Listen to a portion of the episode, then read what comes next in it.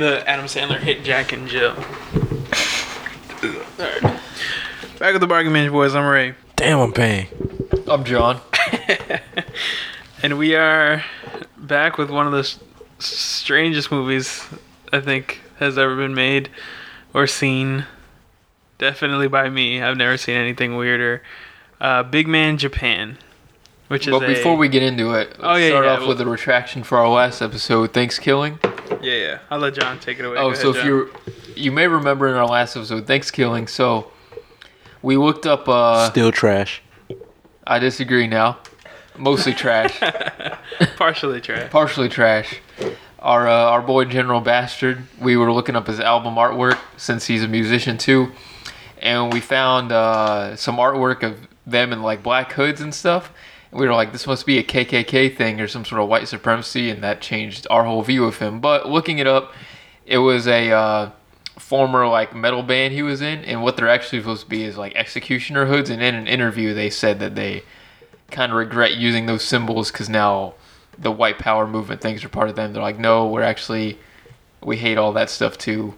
So yeah, apo- So, yeah, apologies to General. Apologies Bastard. to General Bastard and uh, his band, He's- the yeah, Mentors. we didn't mean to bastardize his. But I mean, don't use. Come on, guys. don't use image imagery You're that using close. like some peaked black hoods. Don't be that clueless. like it looks. It looks like that. Like let's not kid ourselves here. So that changes my rating. I don't know Yeah. about you. I mean, one time Brandon, for I'm sure you're firm in your. one time for General Bastard. The song is called Casey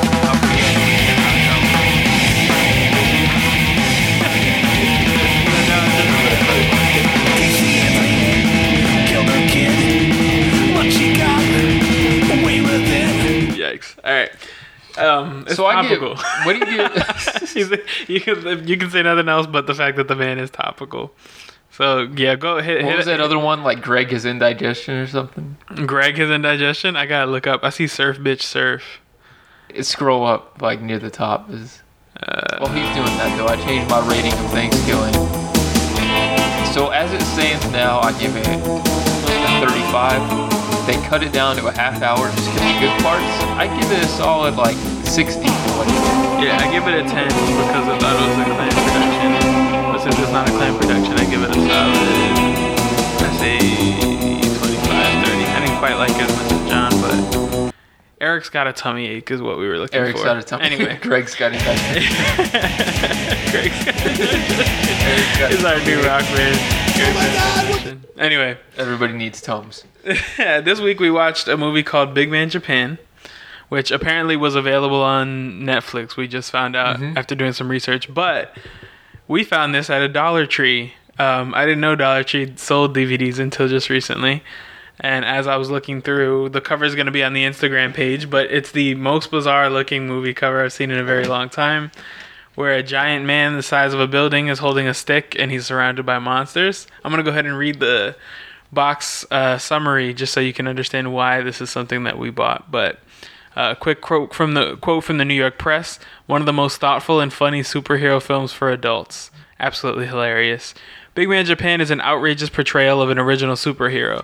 As Big Man Japan, Daisato inherited the role of defending Japan against a host of bizarre monsters. He receives high voltage electroshocks, which transform him into a stocky, stick wielding giant several stories high. However, where his predecessors were revealed as national heroes, he is an outcast among the citizens that he protects. So basically, Godzilla meets Hancock is what we kind of arrived at. You And- think? yeah, you we, think- yeah, initially. Psych.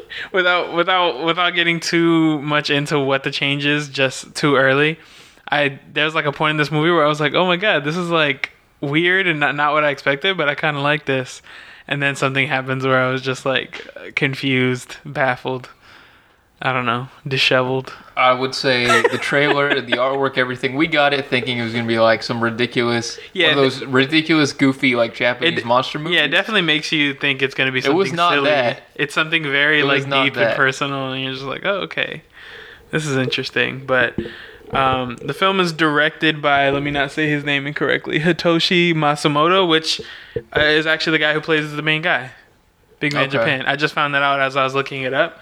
So it's written, directed, and main starred by uh, that guy. Um, but he plays a character named uh, Daisato, which is uh, a guy who is also a superhero named Big Man Japan, who's like known to the public. It's not a secret identity or anything. So the movie is kind of like a mockumentary style film. A film crew is following him around and basically just like chronicling the life of a like a public figure who's also like an outcasted superhero. Um, they kind of go for like the weird like Batman v Superman like thing where like the public really doesn't support him very much, and they're just like this guy's It's like ruining. yeah, it's like The Incredibles. Where, Yeah, like The Incredibles. That's a where it's like an ungrateful public, and they're all just like, "He, our wild birds left. They're the Yeah, damage he's caused. there's He's like a bunch up of too much electricity. Yeah, yeah. This is how he transforms. Is he like goes like a power station? Yeah. hook him up to electricity, and then he like turns into the big man.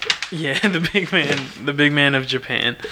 So, uh, I mean, I guess that pretty much opens up how we start on the movie. They kind of just take you through, uh, like the normal everyday life of this guy. It starts super like slow and mundane, which I didn't expect. It's almost like the John Wick of like weird Japanese superhero movies, but he's just like eating cereal and like petting his cat, and they're just like asking him questions about his everyday life. He's just like, yeah, um, you know, I uh, have a daughter and an ex-wife, and he's just like, I don't know, it's really weird. He's just like in his house, like cooking meals, and he goes to like some noodle shop to eat, and they're just like interviewing like the manager of the noodle shop, and they're just like, yeah, you know, does he come here often? And he's like, yeah, he comes here like two to three times a week, and just buys the same food every time. And they're like, do you know that he's Big Man Japan? And he's like, yeah, we know. Basically, it's like he's he's estranged from his daughter. His wife is pretty much divorcing. He's just like depressed. He's not appreciated. He's paid just like barely minimum wage by the government to be big man Japan and defend. Yeah, being a superhero has basically ruined his life. yeah, and what- his his agent is just like taking advantage of him and just is like buying like stretch hummers and all this stuff while he's just Yeah. like taking the bus.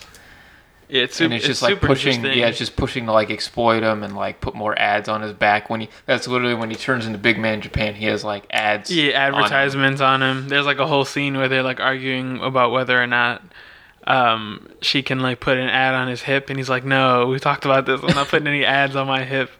And they're like, I don't know, they're just like using him basically as like a, a also tool as a reference for any of our listeners this entire movie's in japanese Yeah, we have and no audio clips this yeah. episode because it would just be Japanese. Like we there was nothing we could really audio clip, but it's in subtitles. The whole thing is in Japanese and it's super weird. but stay tuned because they are planning on an american remake which is crazy yeah, we this gotta is look, not this is we not gotta a look movie that up would think they more to an see. I don't know. I don't understand how they're gonna possibly do this. What's up, Brandon? What was your thoughts on Big Man Japan? Or do you have any thoughts? It wasn't as bad as um, Thanksgiving. I was Wasn't actually, as I was actually movie- thankful for this movie. this movie got three and a half out of four stars from roger ebert when he was Yeah. alive No, yeah, it definitely makes more sense. yeah, It it's, had a ro- its Rotten story. Tomato score is seventy eight percent, which like when I wrote that down, I was like, that's pretty high, but all right. Yeah, it wasn't made by freshmen. It was a, it had a budget. You know mm-hmm. what I mean? Yeah, it grossed like forty thousand at box office or something. Yeah, I was looking it up It's a and I was, national treasure. It seems like a I don't know about national treasure. It's yeah, it seems like it like for all intents and purposes it was just like a well funded like studio backed film. So that was interesting because based on the cover you could not get that. I thought it was just That's like the thing, though. some I think garbage this was, throwaway like, movie. It goes over our heads as Americans, but like, I feel like for the Japanese, it makes more sense. Like, I know, I know a decent amount about like the history behind all that, so I, I can get more of the satire. But yeah. Yeah, I, I got some of the parts that were funny, but a lot of the stuff that's like political or like governmental satire, like the state of their culture and things like that. I'm like, I don't really know anything about that, so I'm just. But like, we'll get we'll get there because none of that really comes in. Not most of that doesn't come into play until the crazy ending. Until much scene. later, yeah. So basically, the the way that they funnel the story, um, every once in a while they're doing like pretty mundane interviews with uh, Big Man Japan, just like how his everyday life is and how he feels about like the way the world treats him, and then throughout that, peppered in is different fights with the monsters that pop up on the screen. So, first monster we get is called the Strangling Monster. I don't know if you guys remember And that. the way they but- introduce these monsters are like Call of Duty style, like cutscenes. Yeah, it's like a, a like just like a file basically pops up on the screen, and, and there's like, a narrator, a guy- like the uh, strangling monster. yeah, his yeah, powers he's, are. yeah, he's Japanese, but if it was an American, it'd be like the strangling monster. This monster comes in and like it's like the way that they funnel it. It has like a a weird um like real tape filter over it, but the strangling monster is a giant Asian Michelin man with a comb over. That's like that's like the best way I can describe it. They focus so much on his comb over too, just blowing back. and Yeah, whenever the wind knocks his comb over over, he like swoops his head back. But yeah, he basically has these giant like hugging wire arms, and he'll just like squeeze a building and then just like flip and like German suplex a building into the ground. And he does it like several times. Which at first we thought this movie was taking itself somewhat seriously. So we're like, what is this? But Yeah. like now knowing that it doesn't take itself seriously at all, it's just a big it satire. so- it, makes more sense Yeah, to me. I'm like, it starts so serious and then jumps right into that, and I was like, I don't understand the tone of this film at all. But now that I get it, I'm like, okay. I was saying it's like uh, what we do in the shadows, but like Japanese Yeah. superhero version. But um, yeah, he just fights this giant like strangling monster. I think he ends up killing it by like it tries to strangle a building and flip it over its head, and he uses his like big man Japan stick to like break its arm off, and its hand flips around and it basically smacks itself in the face and kills itself. Uh, whenever a monster dies in this movie, it's important to note that they like float upward above their body, like they're being abducted by aliens, like into the sky somewhere. So like a ghost version of them like pops up and floats up. And It's like a video game. Like Yeah. this whole all the the monster fight sequences and everything like just feel exactly like a video game. Yeah. Um. So he he's defeated. He defeats like the weird Michelin Man comb over monster, and that's after that is when they like kind of get into interviewing him about interviewing his agent about like the advertisements and sponsors and everything that they're trying to do and they keep, every once in a while they'll get these like street reactions from people so they'll be like what do you think about big man japan they'll be like oh he's like destroying our city and one guy's like yeah he's really fat like i don't know it's just really like weird reactions of, of people This just saying movie what is so think slow too. yeah no it moves Like the monster fights are just like super slow and like weirdly choreographed. Mm-hmm. Which now I get why they did that. No, yeah. It, now that I know like what it's trying to be, I understand why it is the way it is. But like first watching through it, I was like, Jesus, like what is even happening here? There's so many deleted scenes too, like on the DVD that we have. Like later on, I'm just gonna watch them. I don't know This is definitely a movie that if you're Japanese or like grew up in that Japanese culture, it would probably make a lot more sense. yeah, it'd probably like be like your favorite movie where you're like, yo, this movie changed me. But I'm Puerto Rican, so I don't know. They'll Yeah. come out with a Puerto That's uh, what I need. Big man Puerto Rico. Yeah, Big Man Puerto Rico. Where Big man just, Boricua. There's like Big Man Rico is not a bad title. There's so much you could probably do with like um, Hispanic television. Like I don't know how much of it you've seen, but it's like mostly a joke. Like it's just like naked girls and like talk shows where like men are in like lion suits. There, and wait, stuff. wait, don't don't talk more about it. You got to come out with that. Somebody's gonna steal your Yeah, idea. actually, yeah, we'll, we'll not talk about it. I'm gonna make Big Man. That that might be the reboot they're doing. Big Man Boricua. We'll see. I'm, I'm gonna write a script up, Brandon. You want to be the big man? Yes. I trust your scripts over any of these movies. Don't you Nah, understand? man. Uh, yeah, so they do like a little history lesson on the Big Man Japan family at this point. Um, Dice talks about uh, the fourth, which uh, he's the fifth or the sixth. His dad wasn't a big His man. dad was. His man- so he's the sixth then. Yeah, he's the sixth, but Yeah, so his grandfather is the fourth, and he kind of talks about how like when the fourth was around, like the fourth was calling the shots, and he had servants, and like he was he like was a top. big deal. There was a lot Yeah. more. Like I'm gonna. He, there was a lot more monsters. There was other heroes, Mm-hmm. and like he had like all these geishas around him, geishas, yeah, geishas around him, like serving him and stuff. He was made a lot of money. It was a big deal. Which the thing is, his grandfather comes from the World War II era, and that's how this is all a commentary on that. Okay. Because it was like that was Japan. Some view that was Japan in its prime.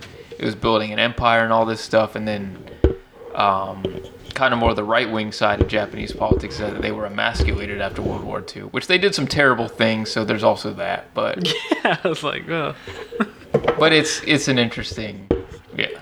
yeah. That's Well- the social. That's the whole like social political social commentary of of the it. movie. Yeah, I see that. So, um, yeah, they basically just talk about how that, that's no longer the case. And with uh, Big Man Japan number six, who's our main character of the story, he's kind of just like a weird, like, semi-homeless transient that people just kind of disrespect, and whenever the government needs them they kind of just use him. Which again goes back to those social commentaries Some Yeah. Japanese people view that as that's kind of how Japan is now because like Japan's not even supposed to conduct like military operations outside of its borders according to like the sanctions we put on it after World War II. Which is crazy because they were like this huge empire that was taking over all of Asia at the Right. time. Yeah, they they, they kind of just use him as like um uh I, I mean he essentially has like a pa- well it's not a pager, it's like a cell phone where they call him he they call it like he has to get baked, which is weird. I don't know. That might Uh, be a, yeah, I don't a know. cultural Maybe that's- or something. You said what? I like being baked. Yeah, that's why you're the big man Japan for my remake. Yeah. like to get baked. Super baked. But um yeah, so he he getting baked basically means he has to go to these like transformation plants. So there's these like electrical plants in different parts of Japan. He goes in there and they do like a weird soul um they call it uh, soul insertion rituals, which is like another really weird and funny scene where that guy's like doing that ritual and Yeah, he's they like have like this yelling things at old guy. They're like banging the gong and they're doing all this stuff, but like, like, everybody just like looks around and realizes how absurd it is. Yeah, there's one part where like the camera guy's like, "Can you do it again? Like start Yeah. on that side?" And he's like, "Yeah." He's like, here. start off with that yell, He's like, all right, I'll start off with the yell again. and he just like keeps doing it. and the big man himself is just like completely uninterested. He's like, is it my line yet? like, mm. And they have an interview simultaneously going on where they're like, yeah, the ritual does nothing. Which again goes back to the. This movie makes a lot more sense now. Like it goes back to the whole social commentary. Mm-hmm. Like all that stuff was huge back in the day, but now it's Like like, tradition and stuff yeah, like now it's yeah. like they moved on from that. So And tradition, like now, probably in the eyes of modern civilization, looks like a silly thing that like certain people just uphold for the sake of it. Yeah, and I definitely see where that's coming in a little bit. But they kind of show you the way that the process works. So they electrocute. Um, they they electrocute him in order for him to grow, and he like gets completely naked and then like stands in a pair of giant purple underwear because when he grows, that's like the Mm-hmm. And underwear. the other that thing he is, Big Man into. Japan is basically he's just a giant sumo wrestler, which again Yeah. goes back to the whole culture thing. Yeah, he's just like a giant sumo wrestler with like a high top fade. Because he gets electrocuted, like you said. I, I was wondering that, but that makes sense. Yeah, he has like sticks up. long he has like long hair down to his shoulders and since he's being electrocuted his hair like sticks up. Like a classic like Einstein electrocuted photo and his hair is just like sticking up so it looks like he has a high top fade. But um yeah, that's where they kind of just like let us know that like this is how the transformations work and everything. And then they give us our second fight which is the leaping monster which is just a giant head with like a big bouncy leg. Do you remember that at all? Yeah. that was one of the weirdest ones because like they all have pretty stupid and strange designs but that one i felt like they pulling that one in there like i don't know what do we do with this last one it just looked like a giant like weird jay leno head on top of a And he just bounces a- around in the thing, like in the little cut scene that tells us about the monsters. Like he has the mind of an eight-year-old and just like wants to have fun or something. he's just like bouncing around he like gets stuck between those two buildings how does he kill him do you remember he just gets stuck between the buildings. He just gets buildings stuck and between can't buildings get and can't get out. Just his soul gets. Okay, yeah, yeah. I was gonna say I remember him getting stuck, but I don't remember um, the. I'm just gonna call him BMJ. I don't remember BMJ doing anything to kill him. Hey, make an album called BMJ about Big Man Japan. A rap album. Big like Money Jasper. Yeah, Big Money Jasper make you some money. All right. We gotta hit them up about that remake. So I, I think the next thing that they do after that is he like goes to uh, his to visit his grandfather, who's like the 4th and he's like in basically like a Um, like a mental home for A like old people. basically. yeah, because he has dementia, mm-hmm. and they start talking about basically like he has dementia because they like electrocuted him too much, mm-hmm. meaning like they like overforced his transformations, which I thought was really cool. Like when they said it, they're like explaining like they used him so much for the monsters that, or was it? It was either that they used him so much for the monsters, or he himself just kept. Oh man, this is such a good social the- commentary yeah. because that's like the whole thing with Japan. Is Mhm. like that era they just went way too far with it.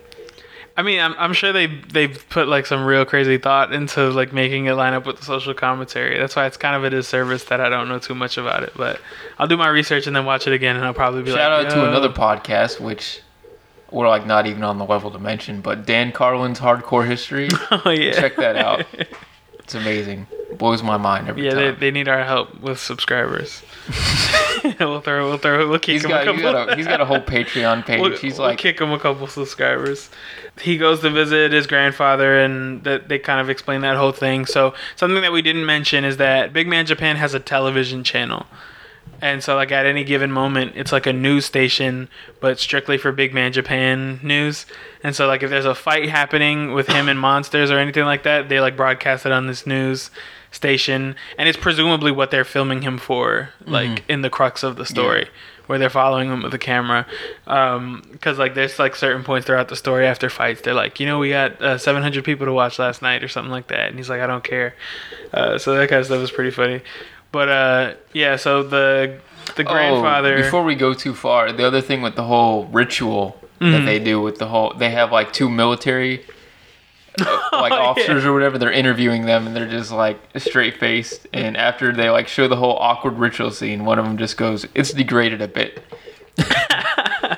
oh man, Just like it's all deadpan, just like the kind of um, It's funny. I guess I didn't look at it that way, but the amount of like connections they're trying to make to social stuff, I get it. It's just like done in a more extreme light. I, I appreciate that. That's gonna that's gonna bring the score up a couple notches for me to forgive that ending, but the ending is hard to forgive. Uh, but yeah, we we have a scene where it just kind of shows the uh, number four Big Man Japan Grandpa going nuts. Do you remember that at all, Brandon?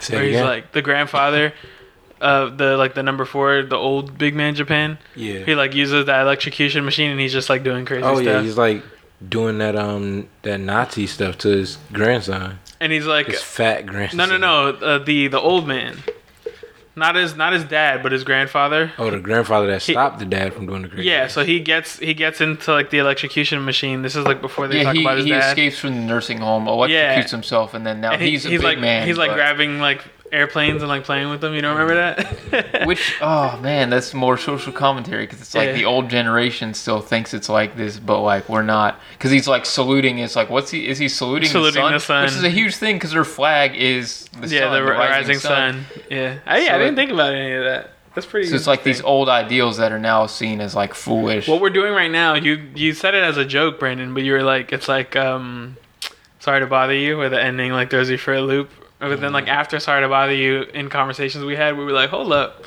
this might be one of the best movies I've ever seen. and like I feel like the same thing's happening with this now. Like I was upset about the ending, but like now, like talking it through, I'm like, this might be. I mean, people that are more This might intimate be with dope. um, Japan and the Yeah, yeah, I'm sure they probably a- got it the whole time. We got to get like a Japanese person on here and ask questions. He breaks out, does all, like, all the silly stuff, and that's when they're like, "Oh, the label of Big Man Japan's taking a hit because he like got out and did all this crazy stuff." And that's when the agents like, "We need to do some more hip ads on you and stuff." To like get these sponsors in because like the way that Big Man Japan makes his money is like companies will like sponsor themselves like in his tattoos and stuff like so while he's fighting a big monster he has like a Coca-Cola ad on his back or something. But um, after this, we get the next monster, which is the evil stare monster.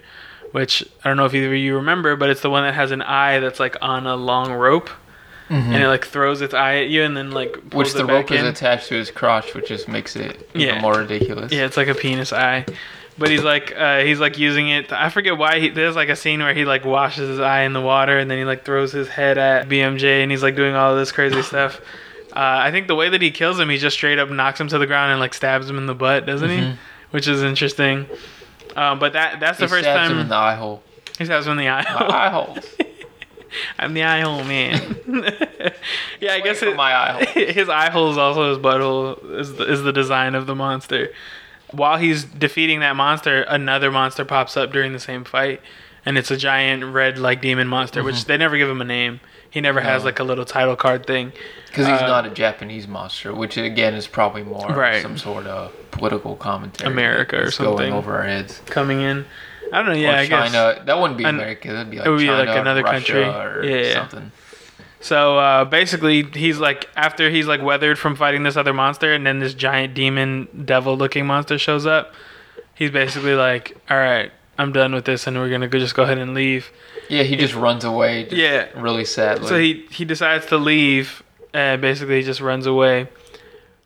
Uh, but um, basically, they, they cut to people in the streets, and they're all just kind of clowning him, and they're all just like, "Yeah, I, I saw him run away, like being a pussy and stuff like that." I think this is where he does the thing where he like meets up with his wife and kid, right? Yeah, it's he has like monthly meetings with his daughter because that's the custody arrangement. Yeah, so he he built he built that hat or did he buy that hat? It's like that weird bunny hat that he made. Mm-hmm. I don't know. Uh, he he has like some weird His, makeshift. his daughter's super into bunnies. yeah, some makeshift like homemade hat that just has bunny ears attached to it. But his daughter uh, like has the this like little hat with bunny ears that he made for her, and he's like, "Oh, tell her to come in," because he's like in a restaurant with the camera crew, and the wife's like, "No, I'm not gonna let her come in and be on camera. She like gets made fun of at school because you're her father." So he's Oh. like, um, I mean, we'll we'll like we can blur her face out or something. So then like the next shot is like the daughter wearing the hat with the face Yeah, blurred. they blur it and they and have like, just a, like- the deep voice modulator. Yeah, they're just like, how do you feel about what your father does? And she's just like, I don't know. Like with like a deep voice. I don't know.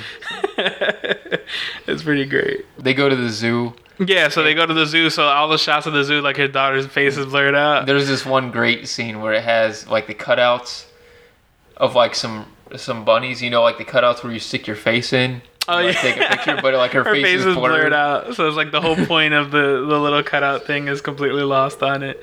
Uh, but they talk a little bit uh, to the wife about like her new boyfriend, and that's like a whole thing where they're like, oh, she's like found somebody else and starting to move on and build a new life. And they're like asking like, oh, how is he? And she's like, he's just a regular Japanese guy. it's like he's not he's not like a world uh, dominating superhero that people Which- hate. Dang, yeah, that's more social Yeah. commentary because it's oh man, because like Japan's just becoming a normal country after that in the business and so like a huge leader in business and technology, but like the whole military aspect is gone. Like they're not these superheroes anymore. Yeah, yeah, it's true. Uh, Yeah, I guess it does have a lot of like political significance. That's interesting. BMJ gets a haircut. He he cuts his long hair to like a bowl cut, Rock Lee style. Yeah, to because to imitate the new boy, he's like, I'm gonna become normal too. You know? He's like, I'm just a normal and then guy. they're like, it's like you got your haircut. It's like, oh, this. I mean, it was hot. It was hot outside. it was pretty funny. I gotta give that guy props. Uh, we get uh, introduction to monster number five, which is the stink monster. Which this is like the best scene in the movie, I think. Uh, the stink monster has the face and voice of a man, but I guess it's a woman based on their conversation. Uh, it's like just like this weird octopus monster, and it's kind of just sitting there like posted up, like not really doing anything or causing any trouble. It's just like sitting up against the wall and like letting out this stink smell. And he just like walks up and where he's like fought every other monster in the past, he just walks up and is just like, "Hey, what are you like? What are you doing They here?" just have like a casual they conversation. They just talk it out. They're just like in monster form, like really big, talking it out. And uh, they just like start yelling at each other. He's like, "You get out of here!" And he's like, "No, I'm not getting out of here." Like they're just I like wrote this yelling at quote each down other. from her. She goes, "You see, I stink. I've been stinking for decades." And he goes, "Who are you? You're in your underwear." it's such a weird like, scene. "You're scaring people. I'm Yeah. not scaring people." it's such a weird scene that I don't fully understand. And then the stink monster just like starts like popping out windows in the skyscraper, and he's just like, "Hey, stop that!" yeah, we got that's the we have to post that scene. But like at first he he like just kicks over a truck and he's like, "All right, take it easy," and then like he just puts her finger back and just starts poking holes in a skyscraper and he's like, "Stop poking holes in that building." Uh, while they're talking, a, a third monster pops up, like this weird dancing boy flower. I don't know what that was. That was a really was like weird a scene. like another stink monster. I think. Yeah, but it was like a like it was like the male gendered stink monster, Mm-hmm. but it just starts dancing and jumping up and down, and so the first stink monster is just like, uh, yeah, he's been following me all day. and like been trying to get rid of him. So then like Big Man Japan turns around and he's like trying to get rid of him. He's like, Mm-hmm. hey, you get out of here. And it's like not speaking. It's just like making these weird giggling noises and jumping up and down. And then he's like trying to talk them out of it. And he's like, hey, don't you get it? She's like not interested. And then he turns around and like the other stink monster like is interested. And they like, I guess they just, they don't show it, but I guess they just have sex on top of the city. and he's just like standing there like, okay. Cause like the next headline that they show is like a newspaper and it's like uh, Japan, like big man Japan the pimp or something like that. it's just pretty funny. I don't know. That's super weird. That scene, we're gonna the scene where he's just talking to the octopus monster. We're gonna put on the Instagram, so keep an eye out for that. But uh, yeah, that right after that scene, it cuts straight to another. It's like at this point, it's going into like monster montage mode. It cuts to the seventh monster, which is just a Mm-hmm. The child, child monster. monster. Yeah.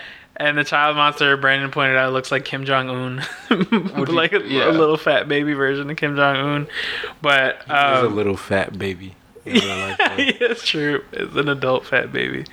The baby's just like the baby's just like laying on a roof. Like he's mm-hmm. like ha- like catching a Yeah, the, stroke. in the cutscene explaining the monster, there's like he's harmless and he just wants to get back to the suburbs. Yeah, and he's just like laying on the roof, and he's just like he's like hot. He like keeps telling the like the big man Japan. He's just like it's just hot outside. I'm just like And trying he's to get like, out "Mom, of I won the race." Yeah, it's just really sad. But like, yeah, he's like this dying baby. just a dying baby. kid. And so like BMJ walks up to like pick him up and he's like talking to him like if it's his mom and then he just like starts like sucking on his nipple like if it's his mom. And so he's like weirded out by it at first, but then he kind of just sits there and is just like, okay, this is weird, but it's fine. It's just a baby. And then the baby bites him on the mm-hmm. nipple out of nowhere. And he like freaks out and drops the baby on the ground and kills it. Like the you see the beam Yeah. pop up, and it like starts to bring the the baby's like spirit into the air. And the whole country is having like the next scene is the whole country's having like a vigil for the child. Like people painting like That's- murals everywhere. There's like this Japanese lady singing like gospel songs, which is crazy. That scene is so funny to me. Like, th- there's like posters and stuff, like "We miss you," like to the giant baby monster. and everybody's like, like, never candles forget. and everything. That's so funny. That's one part of the movie where I was like, these boys are like in their bag now. They're like fully funny with it. They're like trying to make jokes. Oh, one of the signs I, I made a note of it because it was funny. It was like "God bless the child." They're like holding those up. But uh, Brandon, this is the part where his father is electrocuting him and forcing him to become the uh, monster. Do you remember any of that at all? Go ahead and talk about it a little bit. I'll get you, let you get some. Um, I don't remember that much. I just remember him hooked up to the thing, and he's like a fat child. and Oh. he, he has the same long hair, and he's yelling because his dad is like torturing him. And I believe that was his grandpa that came in, right? Yeah, what I think is happening is that um, his father's like using the machine to basically cause him to transform at a young age. Because that's the thing we didn't say, but his father, like his grandfather, was a hero, but his father like got cocky and kept trying to like shock himself more to be like better than the mm-hmm. other heroes, basically, Just trying to get bigger and, and bigger. then yeah. killed himself that way. Mm-hmm. So his it shows like a clip of him basically just being like a younger chubby kid, and his dad's like forcing him to get into the machine and electrocute him. Which is again, that's social commentary on like mm-hmm. the uh, the generation after the war, the World War II generation. Japan was like super into business and super harsh and everything. Like the salary man was a huge thing, like mm. dying at their desks and stuff. So that's a commentary on that. I feel like Is there social commentary for volcano nipples? there's no not that I know of.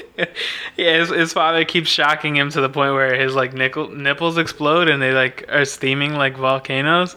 It was it was a weird. It was it was I'm- one of the weirdest things I've ever seen. I was like, I don't I'm know if I needed. about my nipples. I don't Yeah, like it. I was like, I don't know if I needed to see that ever in my whole life. Um, But I guess it makes sense. Like all the superheroes and stuff like that always have weird nipple looking things. So I I think it was kind of a joke on that. yeah, True. that is a, a through line on a lot of That these. baby wanted that though.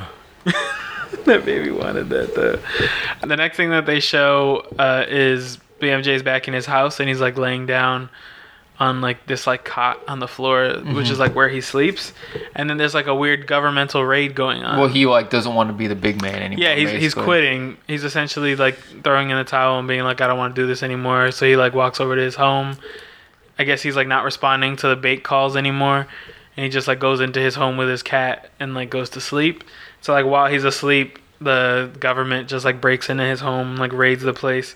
They run in. They run in with that giant pair of underwear. They like throw it over him and then like electrocute him while he's asleep. So he like wakes up in big man form, and uh, he's waking up in big man form, and the monster that they've woken him up to fight is like number four, the monster number four again, like the giant red demon one. So he's like freaked out. He's like not sure what he's gonna do. He starts to run initially, and then once the monster like kind of has him cornered, then like they kind of like pan to show you like Grandpa Big Man is like behind him. So like number the the fourth big man and the fourth monster, four versus four. Uh, they both are like standing behind each other and they start to fight. I forget how like the the monster just kind of takes on the grandpa while he watches, right, and just Yeah. kind of gets destroyed. I think because I think his grandfather ends up getting killed like on those train tracks. Well, what happens is he gets knocked down, and his soul is like not fully Yeah, it's like wavering. leaving himself, but then the big man runs over and accidentally kicks his grandpa in the head, and then the soul leaves. Yeah, so he's kind of responsible for it, but his his grandfather, Which I'm sure has some huge. Yeah, I was gonna say that's probably, like. Yeah, like the country did something to itself that caused Mm-hmm. its major downfall that another country assisted in. He faces off on the for the monster finally, and he's like, "All right, I'm gonna like face it, and I'm gonna fight it." And then this is where, This is where we get that crazy. yeah, this is where the movie takes a complete left turn that I didn't expect. That like kind of upset me because at this point, it was definitely very slow and very strange. But I was in a space where I was like, "All right, I kind of like this movie though." because it's like doing something different that I've never seen before. And like even though the like the CG and the animation was a little funky, it's like supposed to be.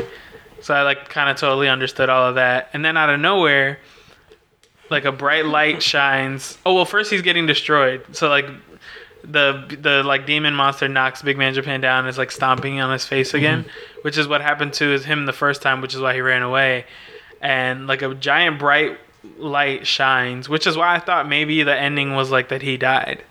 And like everything we see mm-hmm. after was just like his like weird spirit going up, but um, a bright light happens and then it flashes and we have back to the big man in Japan, but it's the actual actor like in human form. wearing and- a suit. Yeah, wearing like a giant monster sumo suit. And also, this significant is like um like a technical difficulties thing like pops across the screen, screen and it says like live action mode now. yeah, So then it switches and he's just like in a suit.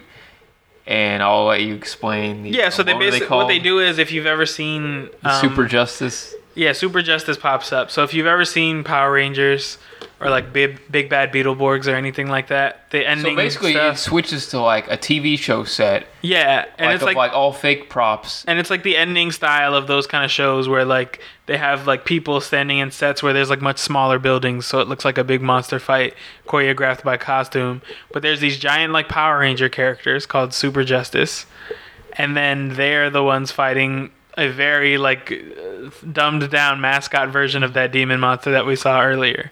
Big Like Japan's kind of hiding behind if you've it. ever seen Monty Python and the Holy Grail. yeah. At the end, where it just switches and they're all like on a movie set. yeah. That's what this is like. It's so bizarre. But yeah, it, it comes out of nowhere and they're like talking in like very movie terms and there's like theme music playing that same song too. It's like a constant thing whenever they're fighting that song plays and then the fighting will stop and the song will just like stop on a dime. And then like when they're fighting it they'll just like pick up uh, one of the Super Justice guys picks up a school bus and just like Yeah. smacks him in the face with it. And like right when he hits him, the music starts and then stops again. And it's like that. It's like very weird, like timing that you're supposed to feel like, huh, this is weird. Uh, but they just give it like a really weird beating with no audio. Like they're just like stomping on his face, hitting him with sticks, and it's just like a very like straightforward beating. Meanwhile, Big Man Japan is just like hiding in the back yeah, just watching from a distance. while the Super Justice family beats him. And the thing is with the Super Justice family is they're, if you notice, they're wearing red, white, and blue. This is what I was reading when I was like looking it up on the Oh, internet. okay. Is like they may kind of be a symbol for the U.S. Ah, And it's like now the U.S. is like the world police, and Japan is just cowering in the back. look at that, Brandon. Did you think this was gonna be so significant politically? Nah, man. This is what we need, man. This is what we need in the White House, Big Man Japan for president. Which so that means that the Red Demon is like gonna be an enemy of. So that could be like a symbol for North Korea. yeah, an or enemy of both Japan and yeah, America. or Russia. We'll go North Korea. Because it's like just the U.S. is beating them up while Japan is kind of like not really doing much. The ending of that fight ends with a really long, drawn out, and bizarre scene where they're trying very hard to rip the clothes off of that monster. Do you remember that? Yeah. I, I, it was just so strange to me. I was like, I don't understand what is going on. They just like kept trying Like to like rip, rip, his it shirt off. off. They rip his shorts off, but there's like the waistband, the elastic waistband is left. And they're trying keeps- so hard to like it's like one continuous shot. Like they just decided we're not gonna cut this. We're just gonna have him continuously struggling to try to rip the waistband off. but he rips it off, and then they just straight up kill the monster. And it like does the thing where it like spirit being lifted up, and then they just do like a weird like all right all hands, hands in, in, but team on say, three yeah, type thing. peace. But Big Man Japan doesn't want to put his hand in and say peace, which again is more political commentary. Like the U.S. is supposed to be all about peace. Oh, you want to know something? Another thing like political commentary about it is I don't know if you remember, but they all put their hands in and a rainbow shoots out to kill the monster, and then he takes his hand away and the rainbow doesn't go Mm-hmm. Yeah, away. that's where he and he says like, "I "Oh, don't make a I difference." don't make a difference." I think that's like more of the Japan social commentary where like the maybe the U.S. is making it seem like no, this is all like us in a concerted effort, but then it's just like Because that's the well, thing do with I make a Japan's difference military is they're not allowed to um, do anything besides directly defend Japan. Like Inside their military is Japan. called the Japanese Defense Force. Like it's not. Oh, that's interesting. Like they can't go out and fight. Basically, yeah, that's the sanctions we've kind of put on them since World War II. That's interesting. Yeah, so they all kind of just stand together and they all just jump into the sky, Mm-hmm. and it, the words on the screen say they all live happily ever after. And then that's just the way the movie ends. it just ended so abruptly. I remember being like, "What? That's the end of it?" I just didn't fully And as you're flying understand through the sky, big man in Japan's like, I dropped my shoe, I dropped my shoe, and then nobody cares. Just going. yeah, I forgot about that. What a weird little adage that they had. But uh, yeah, so I mean, that's how the movie ends. There's a weird credits scene that plays throughout the entire credits of the film where they're just like at a diner, like just talking about the fight that they just had. Yeah, they're just like talking Yeah. about like, They're oh, you like- shouldn't. These like you shouldn't have hit him with the bus first. You got to start with the fist, then you escalate to the bus. Yeah, and they're like, how many points was like, that analyzing fight? Yeah, they're like fight. doing like a weird thing where like everything's worth points. But I don't know. That was definitely a super strange movie.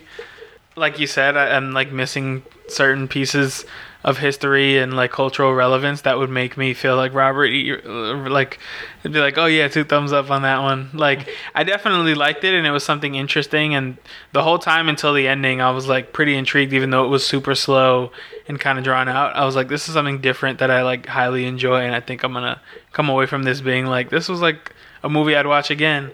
But it, it just got really weird towards the end. Even though I understand the significance more of it now, I, it definitely helped me understand it, and it probably is going to improve its score. But I don't know if there's something I'd like watch again for fun. It's just so slow. And Yeah, I wouldn't out. call this a fun movie. I don't No. plan on rewatching it. I don't know. It's just too slow. I don't know. Let's talk about acting performances real quick. Brandon, did you have any standouts or opposite of standouts that you noticed? Yeah, I like the main character, especially because I thought he was the guy from um, Shaolin Soccer. Did you find out who the guy was from Shaolin Yeah. Soccer? Yeah, he's like his name is more popular, so I know it's not that guy. Oh yeah, I've never seen Shaolin Soccer. I've heard good Shaolin things. Soccer is amazing. Yeah, I've heard good things about that. Yeah, I would agree. The main guy did a really cool job. Yeah, just Um, being this crazy character. Yeah, he's I don't know. He had like a really weird Stephen thing Chow. about him. Stephen Chow is the guy from is- Shaolin yeah. Soccer.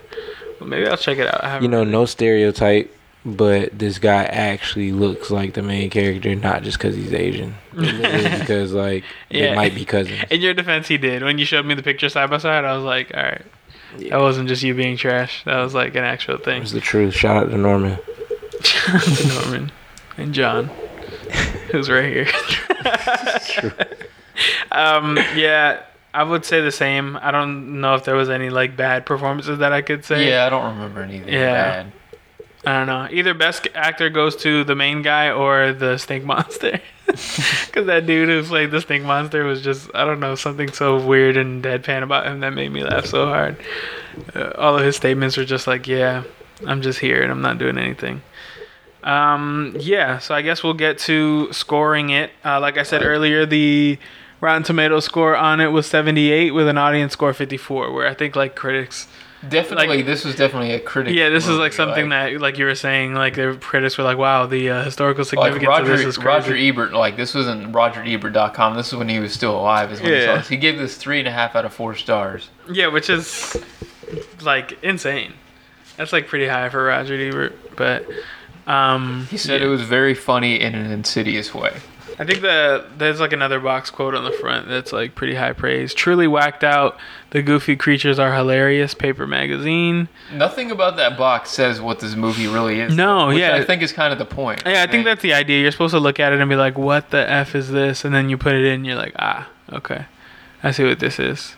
But yeah, the the cover is nuts. Like I said, we'll post it on the Instagram. But John, let us know what you uh, what you thought of this movie and what you think you'd rate it. Uh, should we go through the top ten? Yeah, we'll go through the top. Okay, 10. good story. Um, yeah, definitely an intriguing and unusual story. Yeah, it's super interesting um, for that type of story. I mean, it's something that has been seen before, like you said, Mm-hmm. Incredibles, Watchmen, uh, Hancock, anything that's like heroes aren't the most accepted guy. Um, but I mean, it came out in 07, which you know Was before Hancock. that's definitely before. Hancock. But now with that ending, like I've like I don't know, I'm not a huge um connoisseur of like Japanese cinema, but this is definitely I feel like this hasn't been done before. Yeah, I, I I'm pretty interested. Like, I'm kind of glad that I bought it. I'm like, this is probably a pretty interesting thing that probably was significant. I'd have to look it up, but I feel like it's a significant thing in Japanese film culture. Um, Suspense, not. Re- I mean, this movie that was I'd say that was the biggest downfall. of This movie is just so slow paced. Yeah, it was really it was a crazy slow burn. I don't think I've ever seen a movie that burns that slow. It definitely like there were times where like my interest was like still there, but I was like, come on guys, give me something. We've just had 20 minutes straight of him talking about eating noodles. Like I was like, let's let's let's try to kick something off. Um, but yeah. Originality, I'm gonna say Yeah, pretty high. a It goes full hand in hand with yeah. the good story. It's like something that's like super interesting from like the mockumentary style and everything. Um, actors and cinematography, I think we all agree the main guy uh, did a good job in acting, and it just so happens that the main guy is also the cinematography leader. He wrote and directed it as well, And he's not Stephen Chow. and he's not Stephen Chow. Uh, I'm gonna I'm gonna give him pretty high on it. I mean, he did a lot of work on it, and it's like appreciated. I don't think anything aside from the pacing, I don't think anything was too crazy about it. Profound message. I'll let John take that one. Yeah, I he seems mean, to have that the was- information. Yeah, that was the whole thing with it. They're trying to get across was a message, Yeah. the deeper meanings. Besides that, I mean, special effects is the only other thing to really comment on. I think the special effects are supposed to yeah, be they're supposed to be bad. Yeah, yeah. Because they're not so bad to the point where you're like, good God, what is this? But they're supposed to look like a video game, I think. Mhm. And it's because it's supposed to be a little bit corny and cheesy because it's making fun of that sort of thing. But I don't think it. I mean, it's it's noticeably bad to the point where it's I like seeing this box. I was like, yeah, we're getting this. This looks like a terrible movie. And then it turning out to be actually a pretty good movie.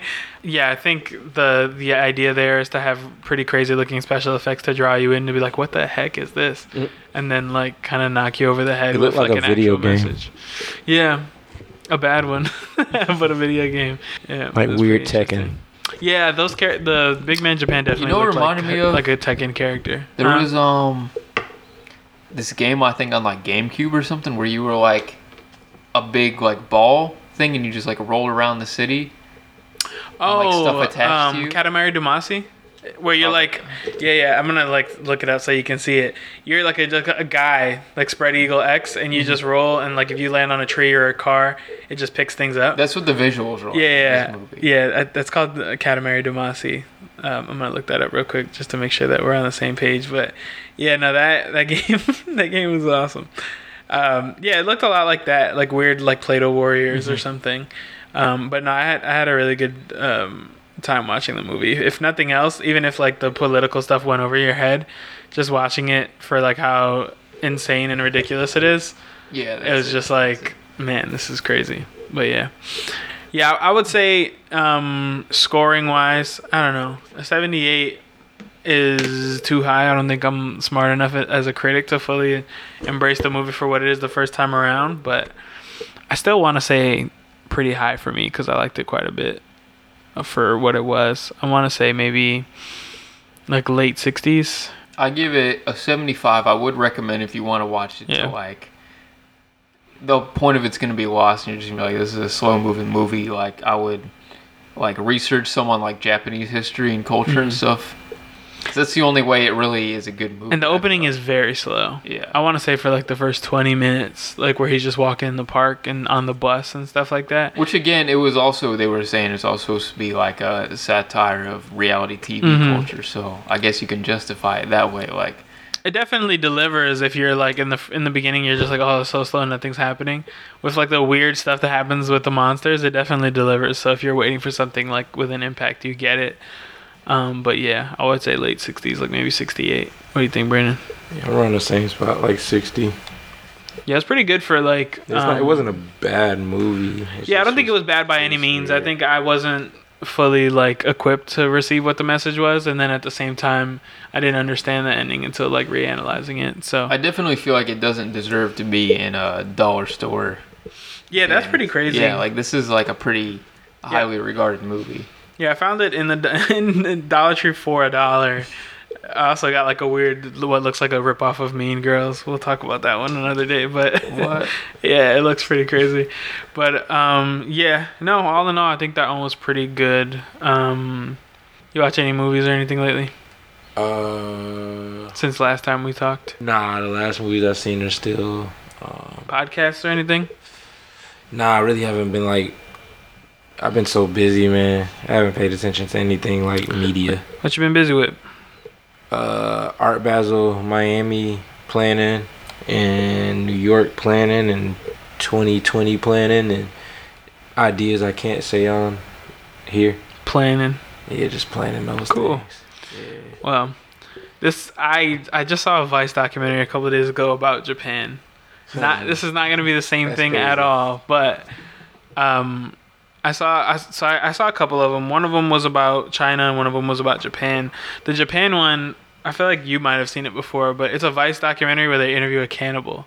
Have you seen that? No, I've never seen that. So this is pretty crazy, and I highly recommend everybody go watch it. There are they do show some pretty crazy stuff, so you got to be prepared for that. But it's an interview with this guy who went to college in Tokyo. and He's like a Japanese guy, and he straight up is just like interviewing with Vice, and he's just like, yeah, like I once like killed a woman and ate her, and like they take you through the whole story, and he's like a young dude who like so, so- some of his stories like if i was like the vice reporter like interviewing him i don't know if i could be in the same room with him. Like dude was crazy. Like some of the stuff sounds he was saying but he was talking about how like he would like he he had like he had like a sexual attraction to like eating girls butts like from a young age like not without doing it sounds like our generation as a whole. without doing it yeah actually yeah he's he was ahead of the curve He takes say. ass to another level. He's like eat a booty gang. He was like Kevin Gates on some early Kevin Gates shit, but he like talks about like yeah, I would be like on campus, like looking at girls walk by, and like basically like the whiter the flesh, the more interested he would be in eating them. It's a really weird documentary. Like I felt like so uncomfortable watching it, but like it's it's so interesting and so strange at the Shout same time. Vice. They just throw these like They do crazy shit, these man. like nerdy dudes into just like the worst situations. No, there's no way that they were in the room with that guy and like felt comfortable. Like he was telling these crazy stories about stuff he like sexual stuff he's done with dogs, and then he was like, uh, he like takes you through the story where he straight up murdered a girl, ate her.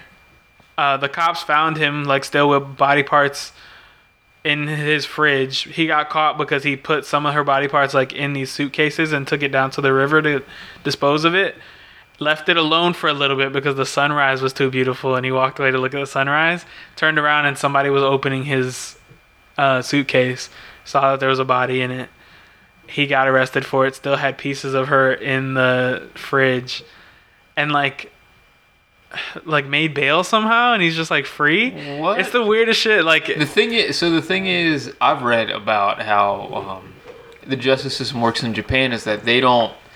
We arrest and then we build a case in America, but Mm-hmm. Nope. there.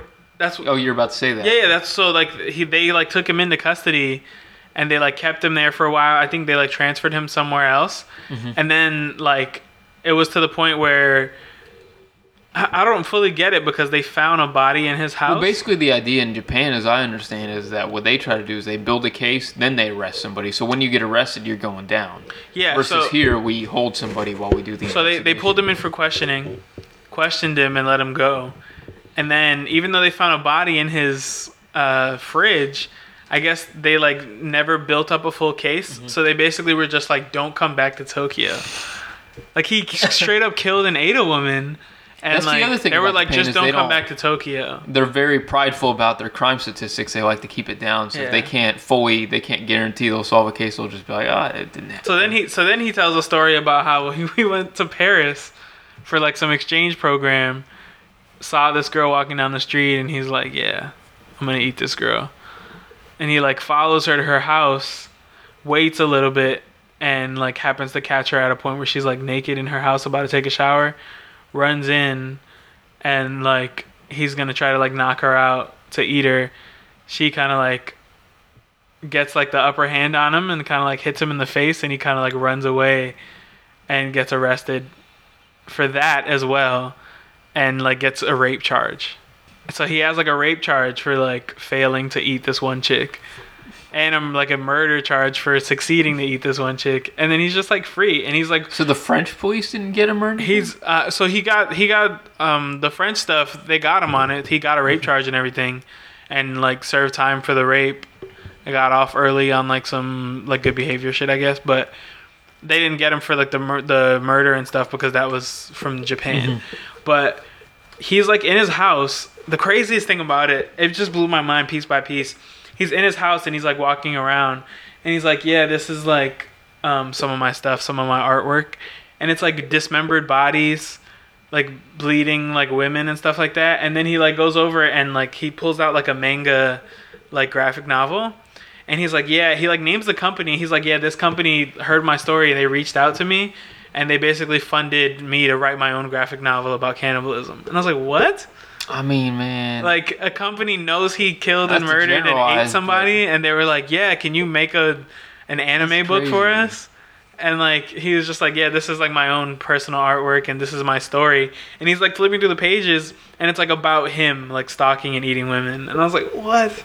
in the not, world. Not to generalize, but Japanese people as a whole kind of take things to another level sometimes. I just don't shouldn't be understand, taken man. to entertainment wise. That whole thing, I was just like real. It was like at work too. I was like leaning super hard. Like I mean, if you're Vice, you just gotta take that dude out for the good of humanity. That's what I'm like, you saying, can't man. let him keep walking around. all of it was just so weird and like nothing about this dude was like remorseful like he was just like yeah shit was good like he, he was terrible yo everything about him the like some of the last pieces of the stuff was like i don't know. Just eh, go watch it. It's like interview with a cannibal. It's on vice. I saw that. I saw a weird documentary about people eating dogs in this one city in china. It was a weird day.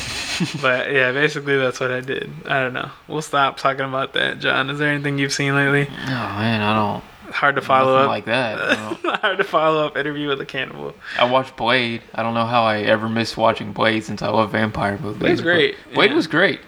It's good. We talked about it a little bit, but it's like a good like uh, karate trench coat movie that predates the Matrix. Yeah, I mean it's campy. yeah, yeah. It's it's corny, but it's a good movie. Like yeah, it's, it's, per- it's entertaining. it's perfect. It's super silly, but like it's like something that you're like, all right, this is what it's supposed to be. And like I was saying, I was realized this kid I went to school with and like modeled his her, his whole uh, Style persona Blade. off Blade. Yeah, just like the sunglasses, the way he talked, everything.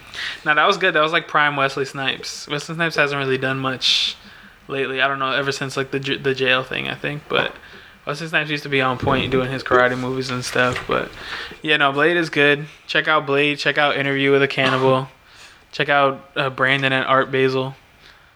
Check check out whatever else you need to check out, and go watch Big Man Japan at your local Dollar Tree or on Netflix. Because that was actually a pretty good movie with some political significance. But I think that's it. We don't really have anything else to add. We've learned some weird stuff about Japan today.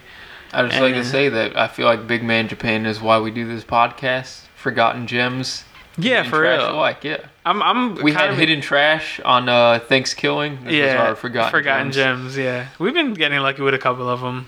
The Forest. What was the one after that that we liked quite a bit? Oh, the Lost Boys. The the Yeah, uh, the yeah. Thirst. Yeah, we're gonna do the Tribe. The one that we didn't Oh, for do. sure. Lost Boys, the Tribe. We'll get that. We'll get that in eventually. But I don't know. That's it. You got any final words of wisdom for us, Brandon? Stay woke. Stay woke. Real, keep it real simple. Hashtag stay woke. All right, that's it with the uh, Bargain Binge Boys. I'm Ray, I'm Payne. I'm John. and we'll see you guys next time. And uh, don't eat people. I think that's it. Very, very bad. say it's pretty similar. There's a lot of good pork products out there. Monkey ribs, whatever you want to eat.